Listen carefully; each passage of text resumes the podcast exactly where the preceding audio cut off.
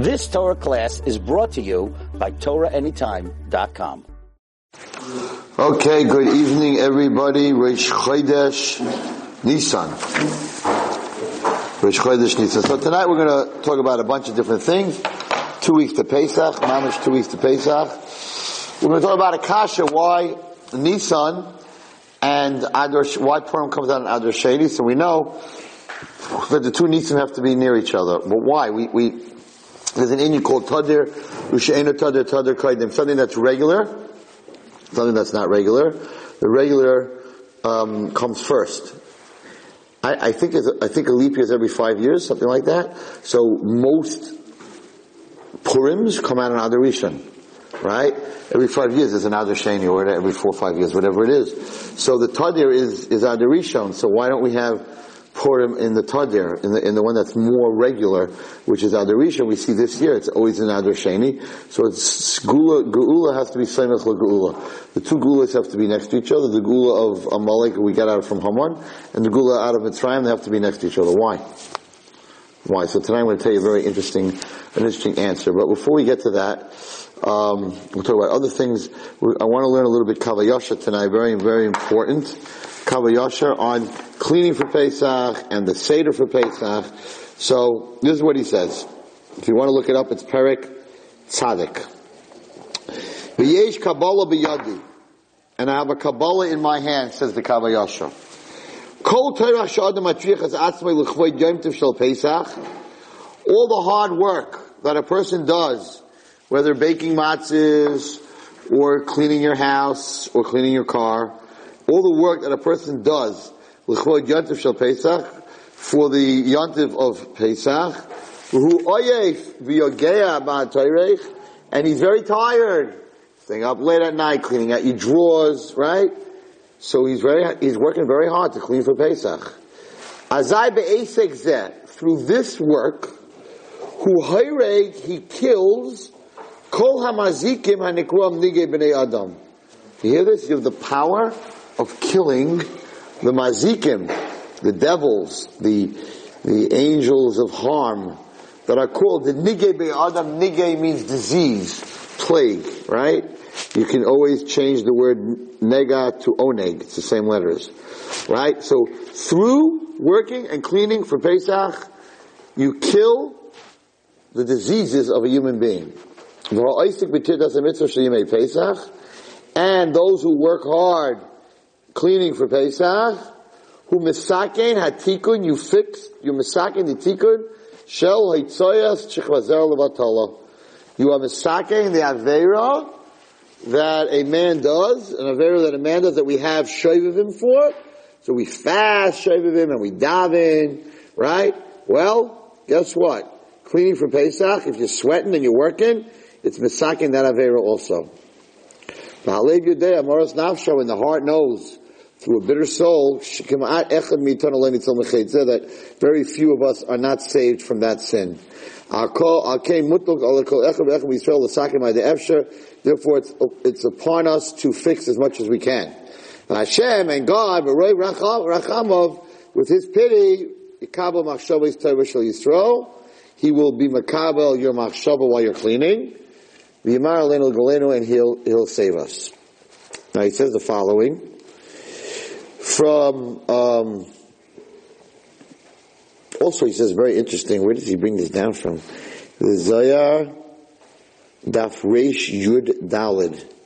And the Zohar says Al Tipin Demucha Ugais Matzais and the Ramak explains that the eating of matzah, I never said this before, I saw this this time, that by through eating matzahs, who tikun al haichi zera levatala that by eating matzah is also fixes the avera of zera And he says, b'shem kavanos harizal, ki hazeya sha'adam mazia, that the sweat that a person sweats, b'shas ha-mitzvah, while he's cleaning for Pesach, whose skula, it's a skula, we all like skulas, right?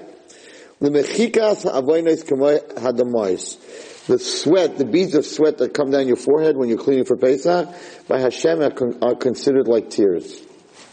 So it's hard for guys to cry. right? When we do tshuva on Yom Kippur, it's very hard to cry. So he says here that on Pesach, the Zohar says if you sweat, every bead of sweat that comes down is considered like like tears. I can't really say that at my age I really sweat much cleaning for Pesach because you sort of have like a vacuum cleaner, right? You don't really sweat much, but what I do do is I I kasha the kalim, and when I kasha the kalim, I have this huge pot that's boiling. So over there, I do a lot of sweating. So Baruch Hashem, it's very good to sweat for Pesach. It's considered it's cons- it's considered like tears. Now, also. Um, He says here that a person should go to the mikvah twice Erev Pesach. Okay, we don't really go twice, we go once. But I know a lot of people that go before the Seder. In other words, after Ma'ariv, they go to the mikvah at night before they do the Seder because the Seder is very, very, very holy.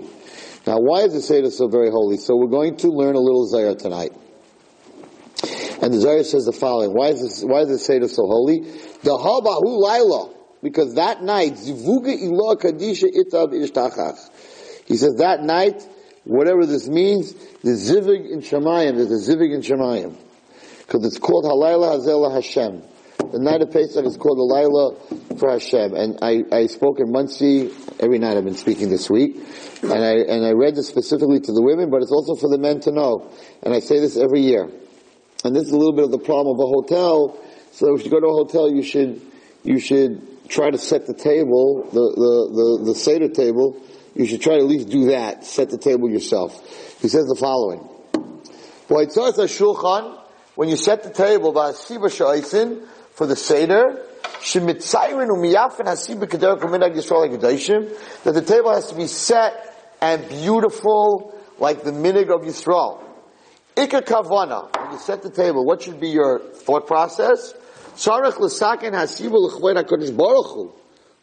shouldn't be thinking about setting the table for the people, but you're setting the table, and I'll explain to you soon why. You're setting the table l'chved HaKadosh Baruch. For the honor of God, Ushchinte and His Shechina. Va'al Kain, and therefore, Chalila v'chalila. Chas v'sholom. L'saken hasiba idei shivcha nachris that your Seder table should be set by a non-Jewish maid. So you gotta make sure specifically for the Seder that the table is not set by a non-Jewish maid. In Dafka Yisraelis, Dafka it should be set by a Jewish woman. Umatov, and it's much better. Matov ma'od, ayidei Yisraelis hatahara mitumas nida. It should, the table should be set by a woman who is tahar, who is clean from the tumah of nida. Umikol shekain it's even better. Ayidei besula Yisraelis, it should be done by a young Jewish girl, Shaloi Royasanida, who never had her period. Pshita, he says, it's simple, Shuhu Taibu Mushabach that it's good and, and, and blessed much more, that your Seder table should be set by a girl or a boy who is never tamei. Now we don't have this when it comes to Shabbos, right? Yes, it's a not to set the, that a non-Jew should not set your Shabbos table. It should be set by a Jewish person. But we don't have a minig that a, uh, the, the, person who sets your, your, your, Shabbos table should be tahar, that she was never tamei, or a young boy that was never tamei. Why don't we have this at the Shabbos table? We specifically have this for the Seder.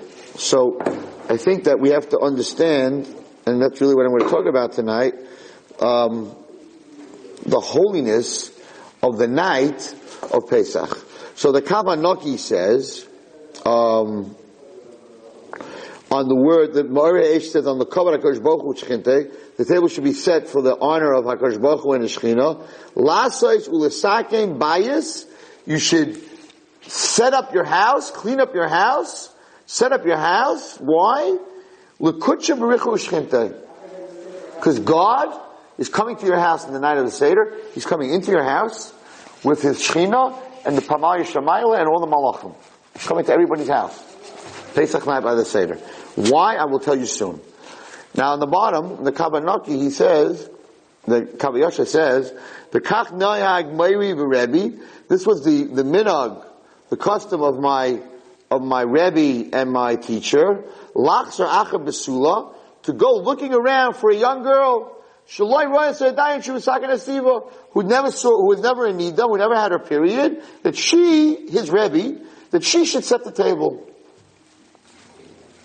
So he, it was very, uh, he said, if you want to know where it's brought down, it's brought down Zuta al Hichos Nida. That's where he brings it down. The Perta Mishnayis La Rambam, Para Peri Gimel, Mishnah Gimel, that, that a Nida, an, un, an unpure woman, should not set your table, good, for the Seder. Okay. And he goes on. You good? And he goes on, and he says, Okay, therefore. The night of the Seder, you should be sitting by the Seder table, and you should be singing and praising Hashem with a lot of happiness. Not, so, is it over yet? Uh, can we finish by 11.30? Come on, I'm so tired, it's so boring. I didn't bring it with me. There's a book put out by the Reform Haggadah put out by the Reform Jews. I have it at home. It's called the 10 minute Seder. They have a, really, they have a Haggadah. You make the whole Seder in 10 minutes. Amazing, no? Right? I should have brought it with me. It's very, it's, I read through it. It's, I knew there was something wrong when instead of having the four banim, you know, the She'ena Delishal and the Tam and the Rosh and the Chacham, they had the four banot. Was like, uh oh. Right? Cause equal rights. Why four sons, four daughters? Right? I knew the minute I saw that, something's wrong with this Haggadah, right? Well, then I looked at the front of it and I realized it's not an Orthodox, it's a Reform Haggadah. So you have to have equal rights, you have to have the four daughters. You should see what, you should see what the daughter that's a Russia looks like. It's a very weird picture. It's a very weird picture. But anyway, okay. And you should see what the tzaddik looks like. This girl, with, with, with, she has tzitzis and tefillin on. It's like a little weird. Right? Okay, that's Nebuch, that's Nebuch the Golos that we're in, that there is such a Haggadah. But anyway, so, he says, "V'lo laharish shum lev ragos." And when you're sitting by the seder, you shouldn't show that you're in a rush or you're bored with the food already. You know, it's very funny. I'm sure all of you have gone through this. You come home when you're a little kid and you have all these booklets that you did in yeshiva. You know, your little brothers come home and your sisters have this whole booklet and all these Torahs, like the Rebbe's writing for like a month, right? And they're like, okay, um, you start off Kaddish. Wait, wait, I haven't my Torah. Oh my God, we didn't even say we didn't say Kiddush yet. All right, we're going to sing Kaddish Rachatz. No, no, no, I haven't my Torah. On Rachatz also, and you're like, oh my God, we're going to be here all night, right? So what do the parents always tell the kids? Listen, we really, we really love you. We really want to hear what you have to say. By the meal. Save it for the meal. Then they get to the meal, right? It's like, it's like, you know what? It's so late. Tomorrow at the meal, by lunch. Okay. Shabbos, Shabbos, Shabbos Cholamayit. Yeah, we'll do Shabbos Cholamayit, right? It, so he's saying over here, it's very scary, and he says over here, be careful. He says, don't be in a rush. Don't be tired. It's the night to be singing songs and, and talking about Hashem. Why? What's so special about this night? It has to be set by a woman who's a 10 year old girl and has to be tahar and your silver has to be out. What's going on over here? We don't even have this on Shabbos, right? So, I'm not going to read it to you in Aramaic, in, in the Lashon Hazayah. I'm going to read it to you in the translation of Zayah. Shechiyav ala adam l'sapi tziyas Mitzrayim. That it's a chiyav, it's a chiyav on every person to talk about Yitzias Mitzrayim, the going on Mitzrayim. Ube'esa sifrahu, you need to know. Now why are you talking the Haggadah? Why are you talking about Yitzias Mitzrayim? Osef HaKadosh Baruch Hu, God gathers, to his whole kingdom. He gathers his whole kingdom in Shemayim, right? And what does he do with them? And he says to them, L'chu, come, let's go. V'shimu, and let's listen. Sipur Hashem Hashem Smechem Let's go listen to the Jewish people talk about my praises, about how I took them out of Mitzrayim. So all the malachim, all the angels of the other world come to God, and they say, they admit, and they praise God, I'll call niece and my on all the miracles that Hashem did for us coming out of Mitzrayim. And when the, the, all the Malachim see all the Jewish people sitting by their Seder table talking about Hashem, lo, they admit to God once a year. Al Ama Kodesh Yesh on this beautiful holy nation that God has in this world. Shesmechim b'simchas ha'gu'ulo bayram, because we are all happy and we're all thankful to the redemption of our Creator. Now, I don't understand what this means at all, and I don't want you to become uh, heretics, but this is what the Zohar says. You need to know, us, through the power of all the Jews sitting by the Haggadah and talking about Hashem, it adds power and strength in Shemayim. V'Yisrael b'siparahu, and the Jewish nation through Sipar Yitzias Mitzrayim, noisnin koyach l'ribainam, give strength to God. V'chol ha'olamayis yirev ne'akadosh baruch Hu, and all the worlds fear HaKadosh Baruch Hu, God. V'loyla amrei b'mihiris. Don't say the Haggadah in a rush. V'agehei doima olav lamasa. And don't make it look like going through the Seder is a load on your back. He says, Chas v'shalom. He says, Chas v'shalom. Now listen very carefully. I never said this before, and this is very, very important. So uh, people think that the, the, the, the, the, the Seder is you read the Haggadah, that's it. You're talking about Mitzrayim, and how we got out, and Kriyas Yamsuf. Wrong. Wrong. Here comes the private part of the Seder. Here comes the personal part. Listen to what he says. Ki mit v'dalacha, he says, you should know this. Ki mitzvahs asay min ha-Torah. It's a mitzvah hasay from the Torah. Liyais l'chol echad mi Yisrael, that every single Jew, l'zikaron talmud koyim echayav, that he should remember all the days of his life, hanisim shas HaKadosh Baruch Hu l'avosenu v'lanu to remember the miracles that God did for us, our forefathers, but also what He does for you every day. And how many times you were in Mitzrayim this year, and you thought you're going to lose your job, and you thought you're going to lose the deal, and you thought that you were you were in your own Mitzrayim, you were in your own slavery, in your own depression, in your own feeling locked in, in your own feeling like a slave. And how many times this year did Hashem take you out of that? And when it comes to this day, when it comes to the Seder, when it comes to Pesach, listen to this. Mechuyav, you are chayiv l'sap echad Hashem l'fanav. You're, you're to say at the Seder all the good things Hashem did before him. Like it says in the Pasuk, we got to Mincha b'Yamahu. V'azeh bo aleinu ha-mitzvah shal sipis yitzrayim chol shana v'shana v'chol dav v'dav le'el Pesach ki b'schutz ha-Kodesh Baruch Hu yifresh kanof of tam aleinu in the schutz of every single Pesach, talking about what Hashem does for us, HaKadosh Baruch Hu will spread His wings, so to say, His protection on us, to save us wherever we are, in Israel, from scuds, from rockets, America, from wherever we are, and in all the ways that we go, and and he will do for us miracles. If you sit by the Seder, and you talk about what he does for you a whole year, and you talk about what he does for us, what he did for us in Mitzrayim, he will continue to do miracles. Aval. But, me, shehagada daima alav lamasa. But a person who sits by that Seder, and for him, it's a, it's a, it's a load on his back, it's a yoke. He just can't wait till he gets finished. For Amabar Karkhi, and he goes through the whole Seder by force or he's lazy, he's just sitting there dreaming, sleeping, he's not part of it. simcha, and he's not happy, the kavanah slave, and he's not having kavanah, he's not concentrating on what he's doing. This is very scary.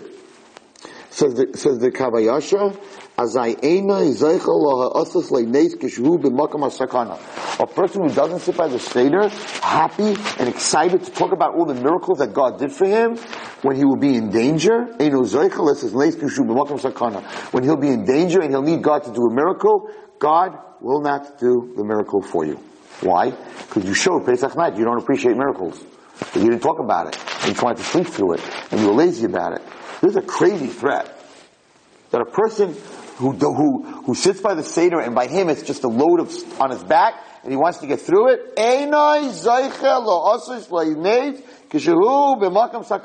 When he's going to be in danger and he's going to say, Hashem, I need a miracle, Hashem's going to say, see you later. That's, that's pretty, that's not pretty heavy. That's probably the heaviest comment I've ever seen in the whole Kav HaYashar. He says, what? But a person who, who talks a lot about the, the, the, him being personally saved. And I remember my, my grandmother, Shalom, used to always talk about her, the Holocaust, and how she went through the Holocaust and she was saved. And each person at the table should talk about stuff where he thought this year he was done.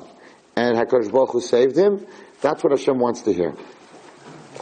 And he says also, um,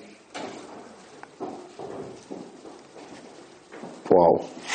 He says also that v'nochan limud nashim beis Yisrael, we should teach our women when they're cleaning the kelim from the chametz. That when you're cleaning away the chametz, you're cleaning away the yetzahara and Lilis, his wife. So the, the whole, the whole, um, the whole cleaning of the of the chametz is really a representation. It's really a representation because really chametz, what is it? It's, it's kosher bread. It's kosher. It's something you're allowed to eat a whole year. So why do I? What's this whole big problem? All of a sudden, crumbs is like you're not allowed to. You're not allowed to see them. You're not allowed to to eat them. You're not allowed to own them. Oh my gosh! I mean, it's like crumbs, like like the enemy. Like you can't. If I see it and it's in a closet and I'm not eating it, right? The main thing is not eat. No, because when it comes to the Yetzer Hara, guys, if a person wants to get rid of the Yetzer Hara, you got to get rid of the whole Yetzer Hara. You can't see him, you can't own him, you can't have him. Right? It's the same thing. You got to make him hefker, you got to burn him, you got to get him out of your house. So chametz is a, represent, representation of what? What is it called in the Zohar? Sa'ar should be Isa. Sa'ar should be Isa means the, the sour part of the dough, which is the yeast. Now, I know you guys don't bake, but if you know anything about baking, the amount of yeast that you put into a challah to make it rise is a teeny drop.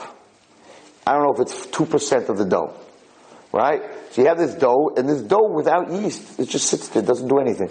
Put a drop of yeast in, all of a sudden it becomes a big balgaiva. It becomes this huge, huge, huge, huge challah.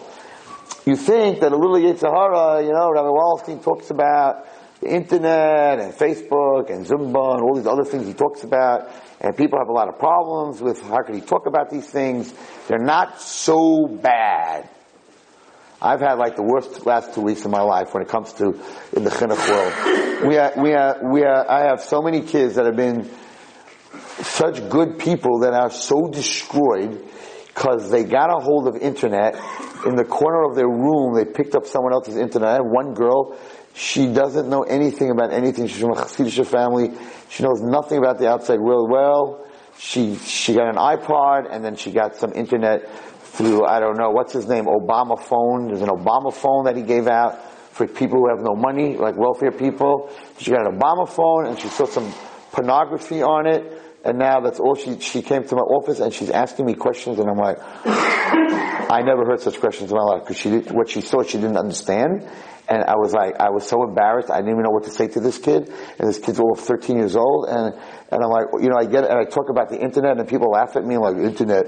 Yeah, you get, get with the real thing. Her whole world is upside down. She's finished. She's done.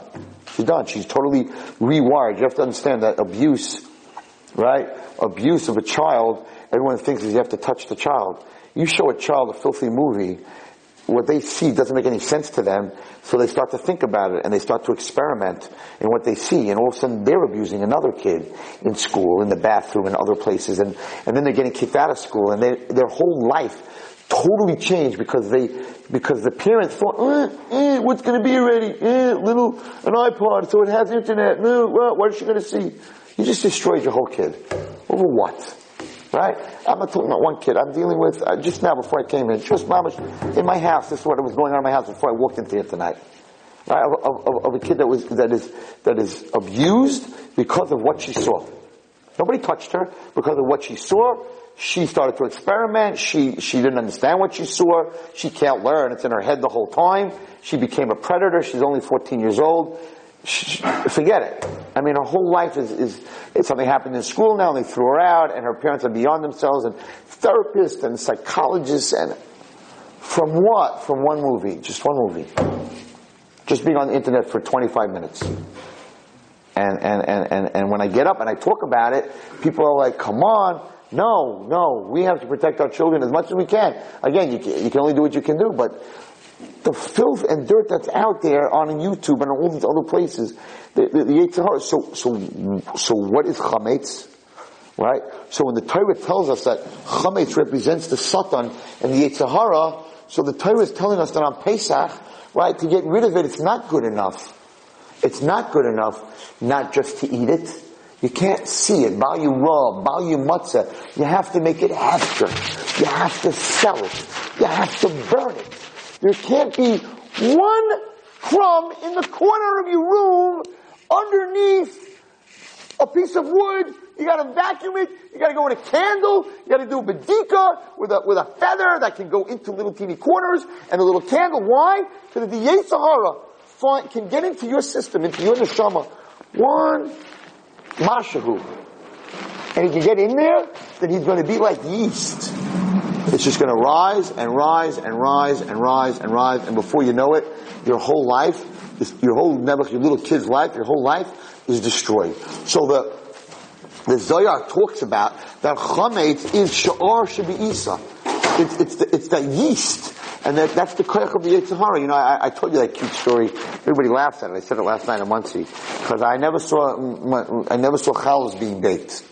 I never, and my mother didn't bake challahs, my wife doesn't bake challahs, so I don't know anything about challahs. I never saw challahs being baked, so, you know, we, we all have this mini that, um, the Shabbos after Pesach, right, the first challahs that you make, it's called Shlisel challah. So the Ashkenazim, I don't know what the Sfardim do, we take a key, and we put it in the dough, we bake the challah, and no matter how many sins you did a whole year, you're gonna be rich, because you put a key in the challah. Okay, if you believe that, fine. Right? It's, that's not all that life's about. The school, the school is, you know, Rav Moshe Feinstein says something unbelievable. Choshen Mishpat talks about money, business between people. He said, Rav Moshe Feinstein said, I wish the Choshen Mishpat would have been a schooler. That everybody would have kept it.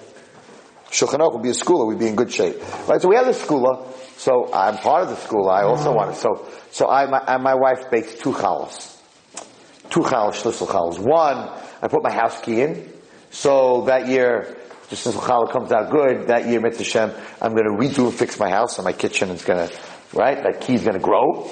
And then the other key I put, of course, is my safe deposit box key. Right? Because just challah, what do I want? I want my, I want my safe deposit box to be full of gold, you know, right? So, those are my two keys. Not the key to my farm shop. No, I don't put that. That's not what I put in there. Put in the challah, right? So, the first time, the first time we're married and, and I'm going to get shlisel challah. So, my wife doesn't bake challah, so we're gonna, we're gonna go get the Kinneret kosher. You get the Kinneret kosher, you know, it's pre-made sort of, the dough, right? So, she, I go to Glattmart. And I'm like, okay, it's Friday, Erev Shabbos, Shlisel Challah, right? And I'm like, to the guy, I'm like, I hope I'm not too late. Do you have any Kinneret kosher challahs left? He goes, sure, the freezer's full of them. All right, great. I thought, oh, my wife's going to kill me. I was supposed to go in the morning. It's already afternoon, I didn't go yet. I figured, oh my God, they're going to be sold out. So I come, I come to, I open up the freezer, and I'm like, oh, I can't believe this. They don't have challah, right? They don't have challah. They have all these little teeny blue boxes, right? Bilkalach. I'm going to come home with bilkalach. Bilkalach those little teeny challahs, right? I'm going to come home. She wants to bake a big shlichus challah, and I'm late, and I'm going to get into big trouble. Right? So I run back to the manager. I'm like, oh my God, you don't understand. I was supposed to, I was supposed to get challah. He's a little bilkalach. He goes, bilkalach? We don't sell bilkalach. We, we sell challahs. I'm like, no, no, no. You got bilkalach. You don't have challahs. He goes, what are you talking about? I'm telling you, your freezer's full of bilkalach. He says, really? I gotta go. I, I, I didn't know we ordered bilkalach. So he comes to the thing, he goes, what are you talking about? I'm like, are you kidding me? That box? You, you want, uh, my wife's, that's a bilkalach. That's not a challah. He looks at me like I'm from Mars. He says, can you read the box? It says, challah. I said, I know, but that's very small and my wife wants a regular size challah. He's like, well, Epstein, go home, give your wife these two boxes. So I go home, I'm like all nervous, right? And I'm like, Esty, you know, they didn't have real challahs, they only have bilkalach. She goes, what are you talking about? I'm like, well, I got these little teeny blue boxes. She goes, that's not how it works. You take it out, right? And you, you, you put the, the egg on it and then you put the seeds on it. And then you take a towel, right? Because they're in the freezer. You take a towel and you cover it for three hours. And it rises on its own. That's how challah works. So three hours later, also that little towel is like this big. There's like a monster growing underneath it. Because that's what yeast does. Right? That's the Yetzer Hara. The Yetzer Hara says, you don't need to do any work. You don't need to do any work, guys. Live life. Party. Right? Just let it be. Don't worry about it. You no work. Things rise, you know. It's gonna go on its own. Matzah is the opposite. You have to work it every second. From the minute the water hits the flour, it's never left alone for one second. And they they cut little pieces, and they roll it, then they make the holes in it, and then they put it into the oven. There's not one second that it's left alone. Torah growth, spiritual growth, is work, work, work. Satan, just leave it alone. Uh, everything will happen on its own. Don't worry about it. Right?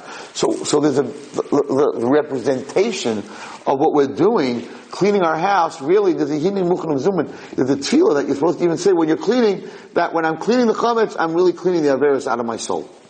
The whole the whole Pesach is a, re, is a representation.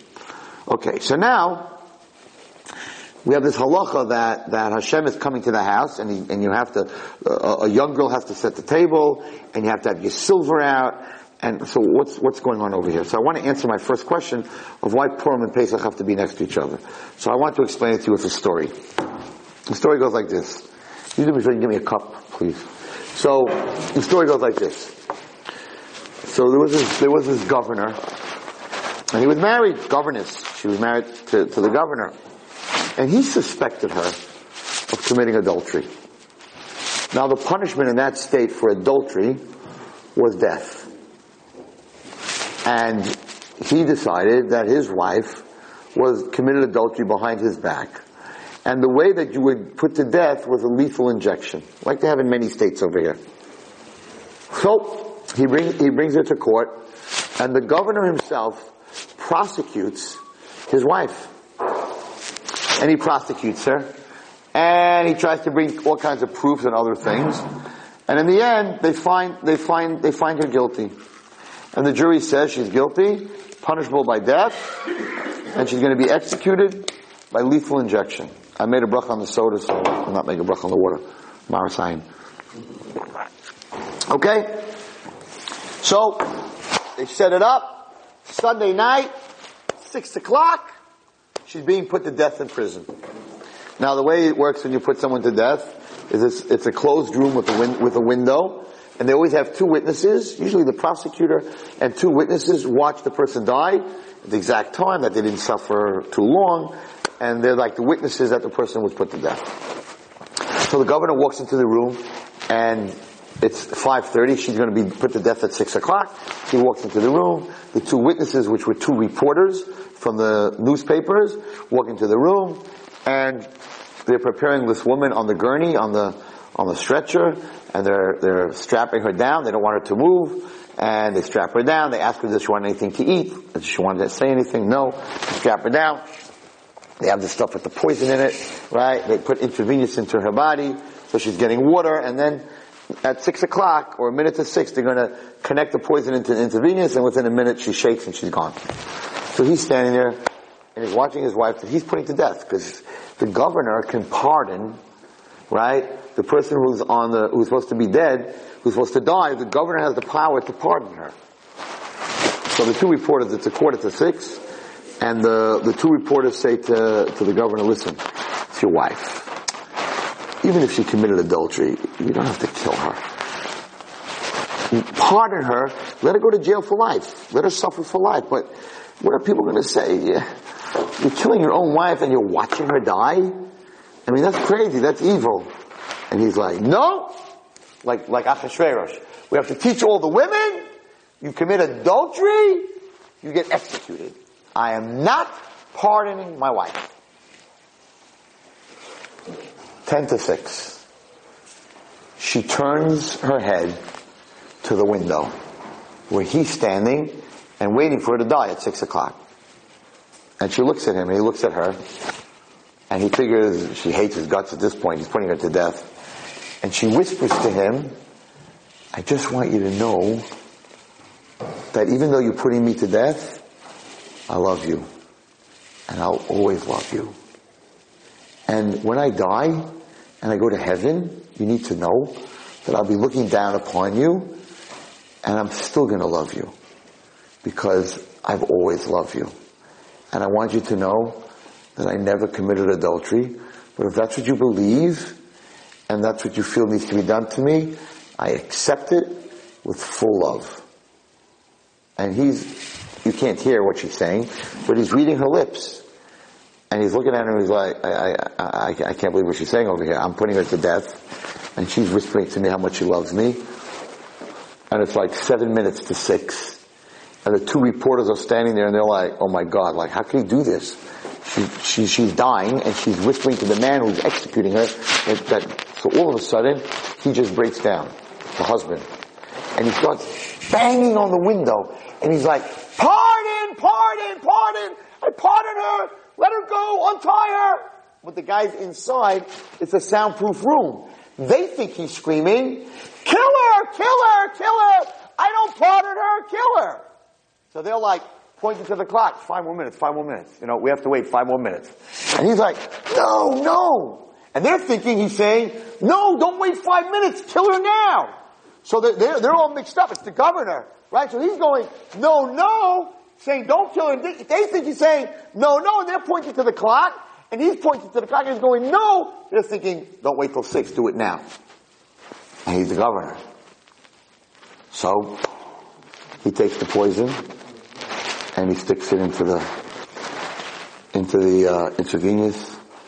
And even though he's screaming no pardon, she dies. Terrible death. Just kidding. That's not what happened. Anyway, so there's five minutes left, and he's like, he realized he's banging on this on this window, and she and they're not listening, and they don't understand. So he runs around, opens the door, and they're like, "What are you doing? What's going on?" And he's like, "No, I pardon her. And they're like, but, you point to the clock and they're talking that. And meanwhile, the intravenous is, is, on her arm and it's like two minutes to six and he realizes that these. Gum, they, they, don't know what he's talking about anymore. And if he's just gonna, if he's gonna wait till six o'clock, they're gonna kill her. So he runs over to the gurney and he starts taking off all the straps and they're like, what are you doing? And, and, and he's like, I part whatever. He picks her up. He's not taking any chances because he doesn't want her to die after she tells him how much she loves him. And he starts running through the prison and all the alarm bells are going off and the guards and, and it's Eganta Tanaram, Eganta Mishigas. And he runs out of the front of the jail and he runs into his car and he drives out of the jail to make sure that no one's going to touch her. And he's going down the road, and he's like, she's in the car in the front seat with him, and he's like, I, I can't believe that after what I wanted to do to you, and you had like six, seven minutes to your life, all you were thinking about is how much you love me. And, and I realized at this point that someone that loves me like this could not commit adultery. And she turns to him and she says, I'm really hungry. Do you think we could get something to eat? I haven't eaten in a long time. And he's like, like Achashverosh, I'll buy you every restaurant that you want. He's madly in love with her and he realized that he almost lost the person who loves him the most in the world. Sound uh, familiar to you, anyone? That's Purim. That's what happened on Purim. On Purim, Hashem signed Gzera to us that we committed adultery. We went to another party we assimilated, we cheated on him. So Hashem signed death warrants, execution. Women, men, and children will all die. And we, even though he signed that and Mordechai was running through the streets and said, I know that in Shemayim it's Gzera and Hashem signed Gzera that we're all going to die, right? At the last minute before Haman turned on us and we were all supposed to die, Klal Yisrael turned to Hashem, Kimu v'kiblu kol Yehudim. At the worst time of our life, when we were supposed to all die, when we were all signed off, and the governor said we committed adultery, and he himself prosecuted us and signed our death warrant, we whispered to him on Purim, Kimu v'kiblu Yehudim ba'ava. We love you, we'll always love you, and even if you destroy us, we still always love you. And the last second, HaKadosh Baruch Hu took the Gzera and ripped it up and gave us a governor's pardon. And pretty much carried us out of that terrible decree and gave us Purim and said, whatever you want on Purim, call a it Yad. Nice and exactly like this story. Where did the Jewish nation get this power from? Hashem gave up on us. The governor said, you committed adultery. I'm executing my own wife. Where did Klal Yisrael get this kayach? That when Hashem gave up on us, we turned around and whispered to him that we love him. no matter what. Where did that come from? It comes from Pesach. Pesach happened thousands of years before Purim. What happened on Pesach? There's a very, boys, there's a very, very, very beautiful medrash. And it's, it's, it's, it's, it's, it's a Zohar, and I've spoken to about it before. It's very, very, very deep. What happened Pesach night? What happened Pesach night is as follows. The very famous question is, why do we eat matzah on Pesach? Anyone here know why you eat matzah on Pesach? What does it say in the Haggadah? Why do we eat matzah on Pesach? Come on, guys. The symbol of? Of the mun? That's not why we eat matzah on Pesach. We ran out. Of it. We ran out of Mitzrayim. We didn't have time. The batzek, the dough was on our back, and it didn't have time to rise, and it baked on our back. Not true. It didn't bake on our back. I don't know why we learned that as kids, but I always had a question. You know, you ever go to a matzah factory? Do you ever see the degree in the oven to bake a matzah? Six hundred fifty. Up there. You can't even survive in that. survive. You can't survive for one second in that heat. So you're telling me that they were walking through 650 degrees and they didn't melt and the matzah just just the matzah on their back baked? What? Ah, How long could it take before it becomes disgusting? So I looked it up. It bothered me for many years. I, I, it's a crazy story. So you know what it says? You have to look up when you have a question. So I looked it up, and this is what it says. It says we all misunderstand what it says. That they didn't have time to bake the matzah. They didn't have time to bake the matzah in Mitzrayim because they would have rushed. They had to run out. So they took the dough when it was raw, unbaked, and they went into the midbar, and that's where they baked it. It was baked in ovens. Oh, regular ovens like we have. Same ovens. They went, I think it was maybe where the, where the 70 date trees were, it brings down wherever it wa- was. It says the machloikas, where they baked it, but they, it oh, didn't, they baked them in Mitzrayim. How not right. rise? What? Uh, how did it not rise? I, I, I don't know. It, it was, it was on their backs. What? No, so they had, it, it was batzek, it was dough. Where did they get ovens from? Where did they get what? From. Oh, they, they- it's very easy to build an oven. That's nothing. To build an oven, in, the, the, in, in uh, any any uh, what's it called Bedouin, any Bedouin can make an oven in probably half an hour. To make an oven, it's, it's bricks, it's stone, and yeah, the oven is not a big deal today. Not our oven with gas. That's not how they make that oven. But but but there's a machlokes exactly what happened because the truth is, in memory of the, of, of the, they had matzah in Mitzrayim. They ate matzah with the Korban Pesach. Mostly they had the first Seder. So what? Yeah, so right. So what was that in memory of? What were those matzahs in memory of? That was for 400 years. That's what they, uh, they ate matzah the whole time when they were there.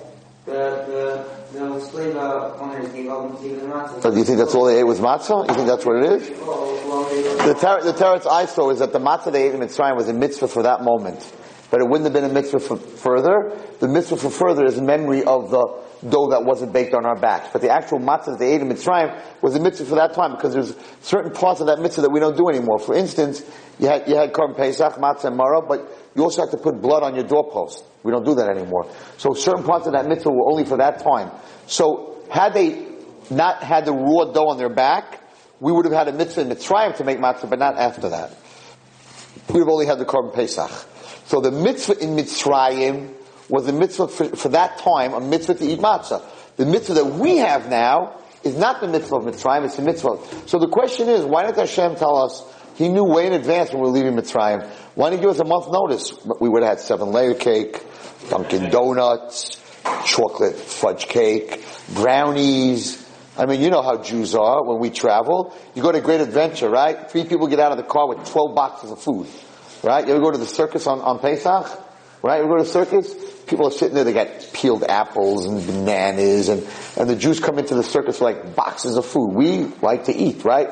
So one of the reasons he didn't tell us a month in advance is we would have had to have like another million donkeys to carry our food. But the truth is, why didn't he tell us? So we didn't have to eat matzah. We could have been prepared. We could have gone out with our suitcases. What did it say? You gotta leave now. Take your stick.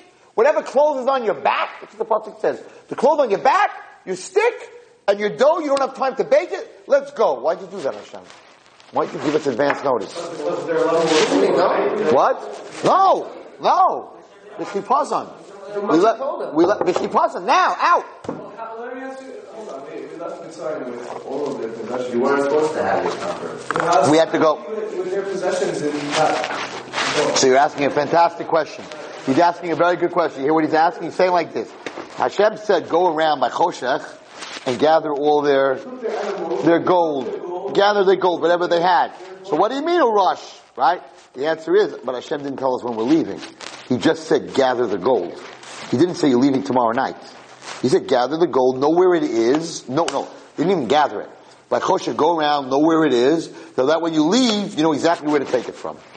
So from Chatzos till the morning, we went through all the Mitzrayim. And we, they said, take my gold, take everything, just get out of here. My kids are dying.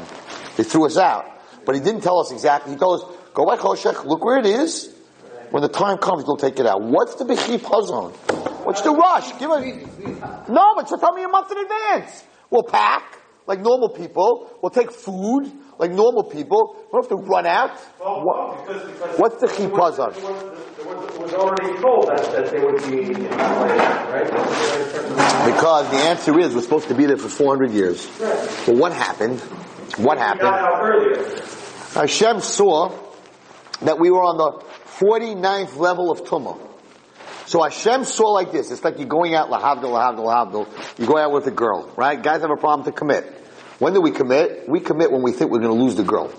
When all of a sudden, somebody reads a shidduch, a much handsomer, nice, nicer guy than me, to this girl that I'm going out with, and she's like, listen, if you're not going to commit, I'm not going to say I'm going to marry the guy, but I'm going to go date this other guy. All of a sudden he's down on one knee. Will you marry me, please, please? Because until you think you're going to lose it, you don't, you're not, you're not in a rush, right? What happened over here? Because Baruch was like, 400 years. I'll take them out. We'll hang out for 400 years. All of a sudden, we hit such a low level, Hashem realized one more day, he loses the girl. We cannot leave. We're done. So, if we understand what the Zohar is saying here, that there was a moment, Pesach night, B'chipazon, that God was scared, not he was scared, that God was going to lose his kala. So the Medrash says, he went to the Malachim, and he said to the angels, I am going now into Mitzrayim, because if they're there for another moment, I'm not going to get them, and I'm going to take my Kala, my bride, I'm going to take her out of Mitzrayim. So the Malachim said, you have to read this Medrash, it's a beautiful Medrash. So the Malachim said, the angel said to Hashem, you are the Kohen Gadol, you are going to go into Mitzrayim with all the Avodah Zarah and all the lowlives, and be Matami yourself, to take the Jews out. We, the angels, will go down. The Medrash says this in, Shmos. We'll go down. We'll take them out of Mitzrayim. Right? We'll come a host of angels. We can handle the Mitzrayim, and we'll take them out of Mitzrayim. And Hashem said, "Ani v'lo malach, ani v'lo saraf, ani v'lo shliach. I'm going to do it myself. Why don't you let the malachim take them out?" So he compares it to imagine if you want to propose to a girl, and you send your friend Chaim, right? You say, Chaim, here's a ring. You go down on one knee. So he shows up at the girl's house. Hi, Miriam, I'm here. My name is Chaim. Yes, how can I help you? I'm here from the, the guy that you're going out. You know, Moshe? Yeah, how can I help you? And the Shliach Chaim gets down on one knee and says, Moshe wants to know, will you marry him? She's gonna be like, are you kidding me? He can't come here himself and ask me? He sent you to ask me for him? You tell him if he wants to marry me, get your butt over here and get down on one knee. I don't need you coming for him. That's what Hashem said here to the Malachim. This is my kala. I'm not sending you to propose to my kala. Ani v'loy malach, ani v'loy shliach. I am going into Mitzrayim, and I am taking, one second, I am taking my own kala out of Mitzrayim. And that's why it was b'chipazayim. It was a moment where Hashem had to do it in a rush. Because if he didn't do it in a rush, there was no way that we were going out. So his love, now, a person gets engaged, right? You don't earn that the girl, when you get down on one knee and say, will you marry me, right? Why? Let's say the girl would say to you, why should I marry you? Did you go to work and support me? No. Um, why should I marry you? What did you do for me? And the answer is, because I love you. I love you. That's why you should marry me. I know, but you didn't do anything for me. That's right, but I love you. Engagement is a relationship before anyone did anything for anybody. The reason they get engaged is because they love each other, right? So, You didn't earn that. You don't earn engagement. The rest of it, the marriage and the life together, yeah, you have to earn. She has to, what did she do for you that you're getting engaged? Also, why are you proposing to her? Did she clean for you? Did she cook for you? Did she do your laundry? What did she do for you? I hope you're sharing the gear, right? The two of you. So, like, what did you do for each other? Nothing. So, why are you asking her to marry you? Because I fell in love with this girl. And I have, I see the potential of the two of us of what we could become. Right now, no, we didn't do anything for each other, but the potential. So the marriage is the work. The proposal is the love. That later on, you have to earn. The night of Pesach, we, did, we didn't earn Hashem's love. Why did Hashem propose to us on the night of Pesach? Just the opposite. Because we were lowlifes. Because we hit the 49th level of Tumah. Because he thought he was going to lose us. We didn't earn for God to take us out of Mitzrayim. It was the worst part of Mitzrayim. We were at a point that we were there for another moment, we're lost. So we didn't earn it, we didn't do anything to earn. Shavuos we earned, we worked. 49 days, you know, Hayit Shabbat, all these different things. But, but Pesach night, we didn't earn anything. That's why the minute Pesach night's over, we have the 49 days that we have to earn because this is a freebie. Pesach night's a freebie. So just the opposite. We hit the 49th level of Tumah. We didn't earn it. It was the love for HaKadosh Baruch Hu that HaKadosh Baruch Hu said, I'm taking you, myself, I'm taking my kala out right now. I told you a beautiful story. I don't know if I said it last year, or a few years ago. It's a very beautiful mushal about a king. And he's a young guy, and he needs to get married. So the, they decided that they're taking him to this other kingdom to meet this beautiful, rich, famous princess. In those days, used to marry for kingdoms, right? So he gets into his, his coach with his, all his soldiers, and they're on the way to this other kingdom far, far away, and they're going through this town, very peasant, very poor, muddy huts town, and they stop for a moment, and there's a, a, woman laying on the side of the road in ripped, ripped clothing, a beggar. A beggar. Her hair is all caked and dirty and filthy and just filthy, never took a shower for who knows how long, ripped clothing, caked hair, and she has her hand out and she's like, alms for the poor, alms for the poor. And the king, who's sitting in the, in the chariot, they're waiting at the crossroad for something, whatever it is, and he sees this hand, this woman, filthy woman with her hand out, alms for the poor. And he says to his soldiers, who is that? And they're like, oh, don't, don't, don't pay any attention. It's a beggar girl. He goes, a beggar girl in my kingdom? I want to see her. Tell her to get up. So she gets up. She's terrible. She looks ugly. She's filthy. She's dead. And he says to her, who are you? And she says, my lord, I just, if you could just give me some charity, I, I have no right to even look at you or talk to you. I'm a filthy beggar. And he says, get into the carriage. And all the soldiers are like, oh, no, we're, going, we're on our way. We're on our way to, to, to the princess of the, no, no, no, no, don't even start with this one. This is a beggar. And he's like, get into the carriage. And she gets into the carriage and he looks at her and she's filthy and muddy, whatever it is, and he tells the driver of the carriage, turn the carriage around, we're going back to the palace. And they're like, don't even think about it. This is not, this cannot work. You're not getting involved with this girl. We have an appointment. We're going to see this princess, right? And he's like, we're going back to the palace. And they go back to the palace and everyone's schmoozing. They see the king come back. This filthy, dirty, ragged peasant girl, right? The king's coming back, this young, beautiful prince, whatever it is, coming back with, and everyone's like, what are you doing? And he's like, I want you to take her to my mother's, to the, to the queen's room. I want her bathed. I want you to put a gown of my mother's on her. Makeup. I want her hair done. Tonight at dinner, you have five hours to get this girl into shape. I want her at the dinner table. And they're like, and they're like listen, it's very nice, Cinderella, and all these stories. You are the king. You cannot be dating a filthy, poor peasant girl. And he's like, I am the king and I will date whoever I want to date. And I want her at the dinner table when I get there tonight. All right, what are you going to do? So they clean her up and they do her hair and everything else. Of course, she walks into the room and she's the most dazzling, gorgeous princess looking that you could ever imagine. And everyone's like, wow, they would have never imagined that, that, that, that she could look like this. She was filthy and dirty and disgusting. And the prince says, I know beauty, sometimes even when it's hidden, but I know beauty. And I knew I could see through all this mud and all this that she's really truly a princess. Yes, she doesn't know the manners of the court, but we'll teach her that. and I'm not going to meet no princess in a faraway land. This is who I'm going to marry. Sounds like a very romantic, make a movie Broadway show, right? This is what happened in the Medrash.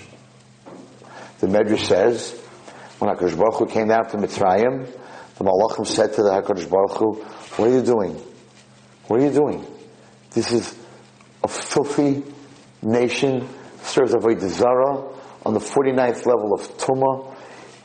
This is what this is Lashon, I should read you the Medrash inside. The Lashon was, Hashem, stay up here with us, with the Malachim, with the angels.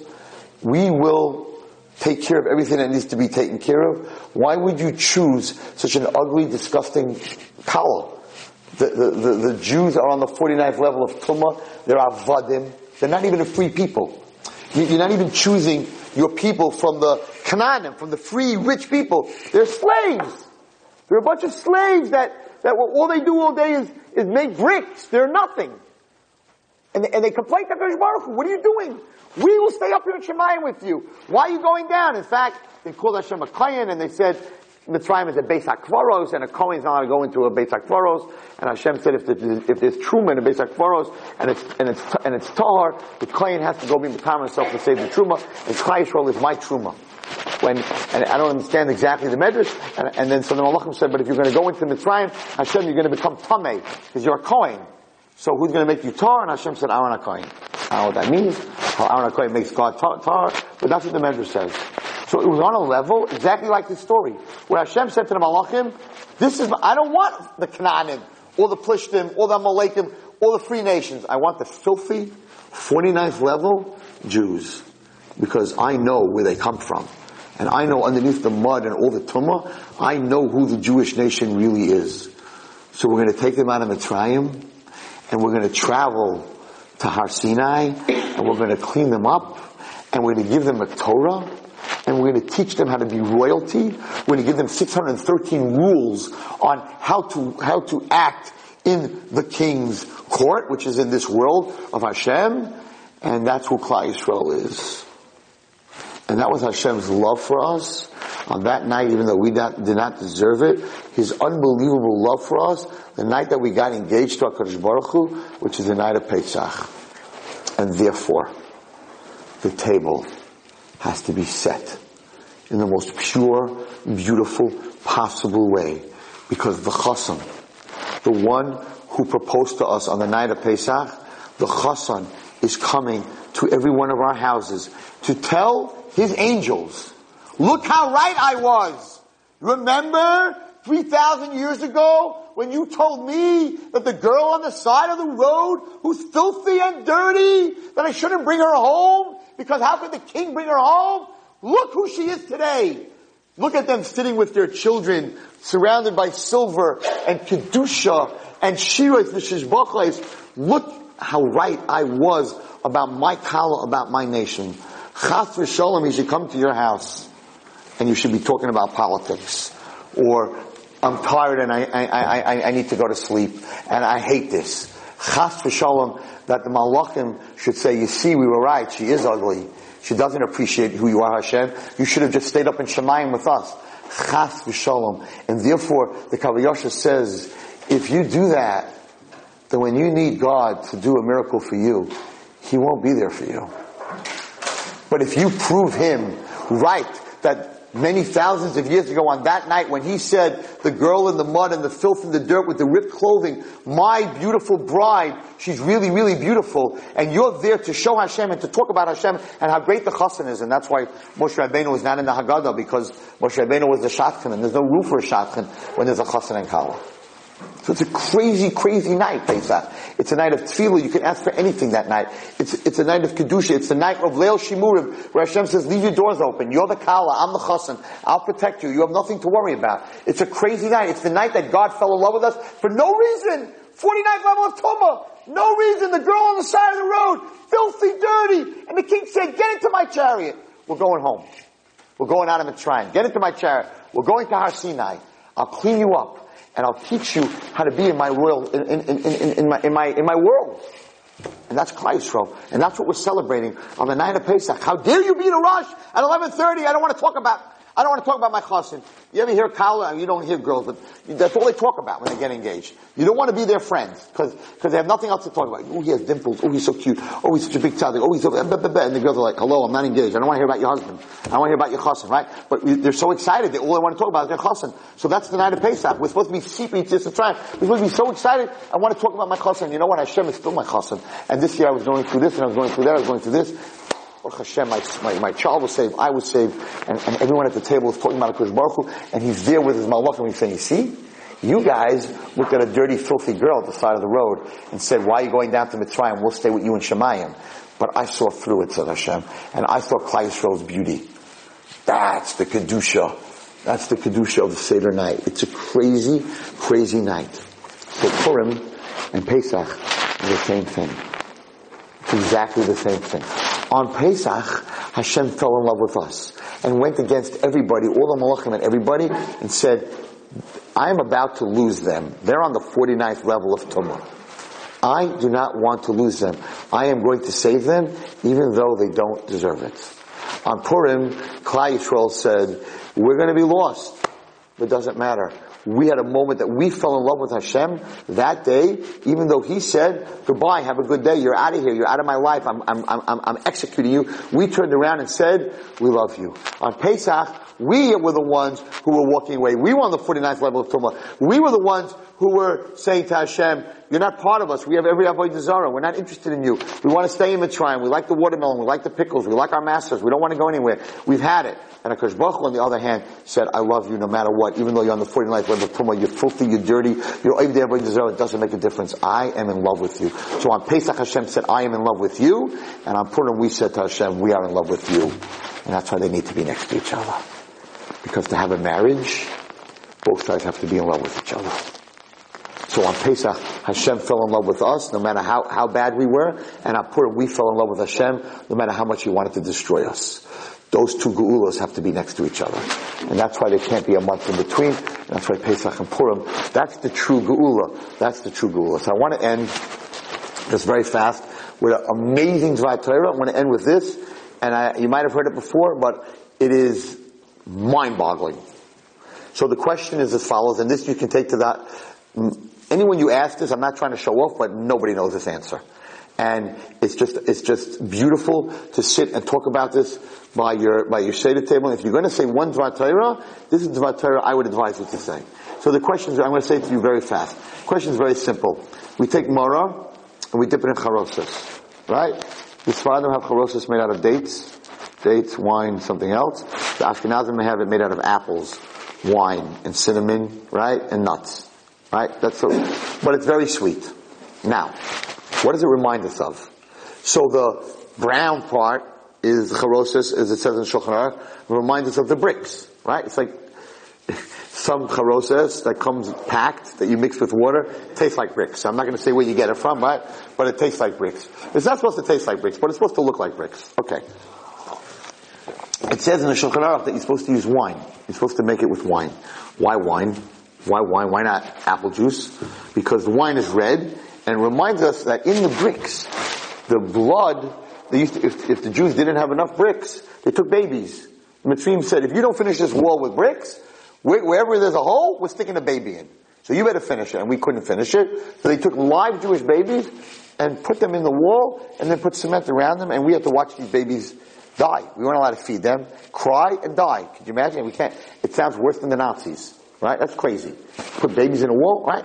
So the blood of those babies is the red wine in the bricks of the charosas. Guys, let me ask you something. Isn't charosas supposed to be sweet? What is sweet about dead babies? In fact, what's the marar? Marar is in memory of they whipped us and they beat us and they made us work in the sun. Okay, that's pretty bad. But taking babies and putting them in the wall and watching them die, that's much worse.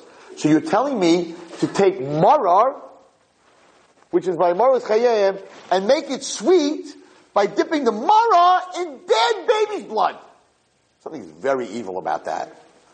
Something's very wrong about that. That makes absolutely no sense. But all of us in this room and everyone watching this, we've been doing this, I'm doing this my whole life. I'm like, never asked the question. Hello? Sweet? This is more bitter than the maror itself. What's, what's this charoisis? Why am I dipping more in charoisis? Listen to this answer. So the Medrash Rabbah says the following. First, let's go to Shulchan Aruch. The Shulchan Aruch says the following. There are three averis. There are three averis that you have to die for. Adultery, murder, and avodah zarah. If someone comes over to you, puts a gun to your head and says, you either commit adultery, I'm going to kill you, you have to say, kill me. You either bow down to this idol, I'm going to kill you, kill me. You either kill Chaim, or I'm going to kill you, kill me.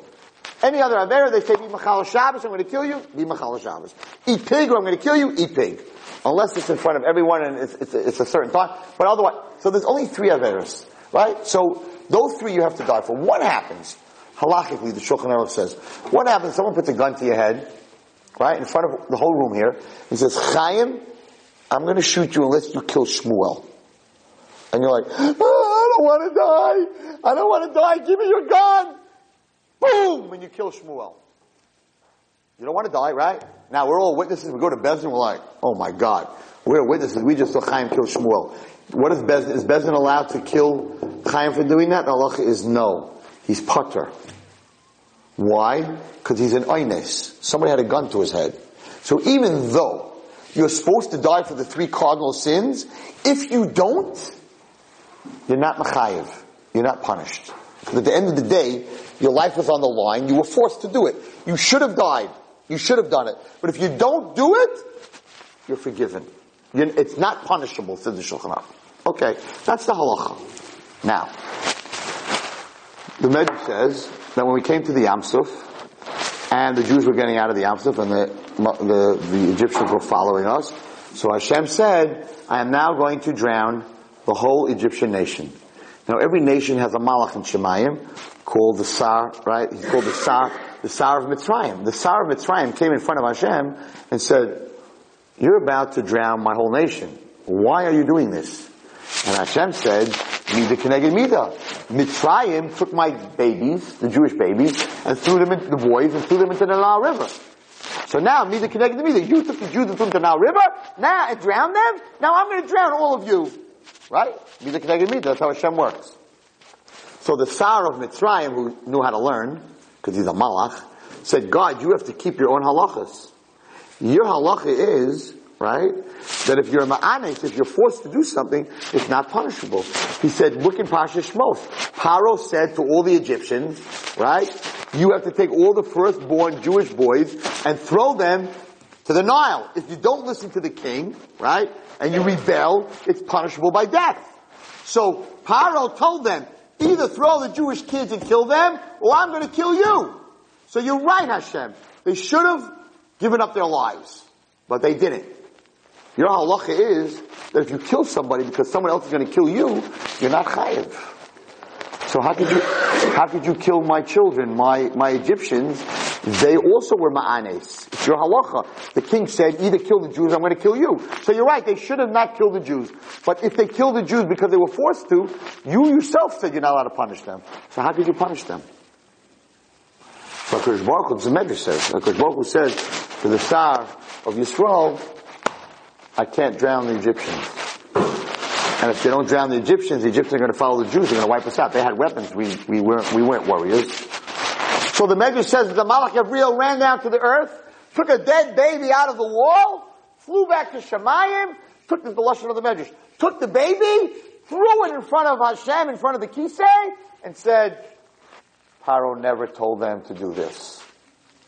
And if you look in the whole Pasha Shmos, you'll see that Paro said, throw the Jews into the Nile, but taking babies and putting them in the wall instead of bricks, that was the Egyptians' idea. So there, they weren't forced to do it. Paro didn't tell them to do it. That was something they did on their, on their own. So the Medrash says, when he threw the baby in front of Hashem, Hashem said, Kal aim, destroy all of them. Which means that if it wasn't for the blood of the babies in the wall, the Jewish nation would have been destroyed by the Mitzrim because Hashem had no right to kill the Mitzrim. They were being forced by their king. So what saved us was the blood of those babies in the wall. Where were those babies in the bricks? So the halach in Shulchan Aruch is that the chareses has to be made with the blood of the children that were in the walls because it was the blood of the children that was in the walls that ended up saving Klal Yisrael. What better place to dip maror into? What is maror? Maror represents the bitter things in your life.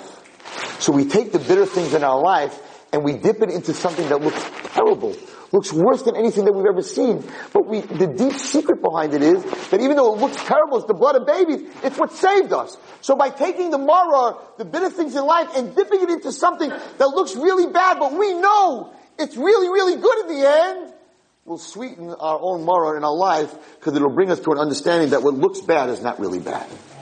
And therefore we take the maror and we specifically dip it in the charosis.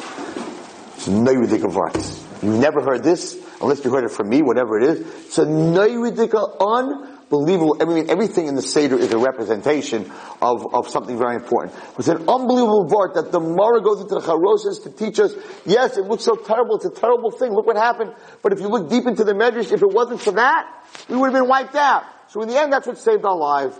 And, and, and that's what the whole Seder is about. It's about leaning like a king. It's like dipping like a king, but eating matzah like a poor man, and eating maror like, like a bitterness. The whole thing is a paradox. The whole Seder is, is opposites. Everything that's happening in the Seder is opposites. It's, I'm eating matzah, which is the poor man, but my, ha- my, my room is full of silver. I have to take all my silver out. So am I a poor man or am I a rich man? What's going on over here tonight? And the answer is that in life, sometimes you're poor, sometimes you're rich. Sometimes you're matzah, sometimes you're broken, sometimes you're whole, sometimes you're leaning, sometimes it's bitter. That's what life's all about. But at the end of, of the Seder, the end of everything, Pesach. And the end of everything, the end of the whole Haggadah, all the pain and all the maror and the paro and, and, and, and on and all the stuff that we go through in the whole Seder. And the, the Seder has maror and the Seder has matzah and the Seder has all the different, and the four cups of Geula. There's Geula, there's going into the Mitzrayim. There's Vayanunu, right? There's Vanitzak. There's, there's a lot of pain. Haggadah is full of a lot of pain. It's also full of a lot of redemption. Right? That's what life's about. Life's not all redemption, and life's not all pain. But at the end of the Haggadah, Chagadah. And what's at the end of Chagadah?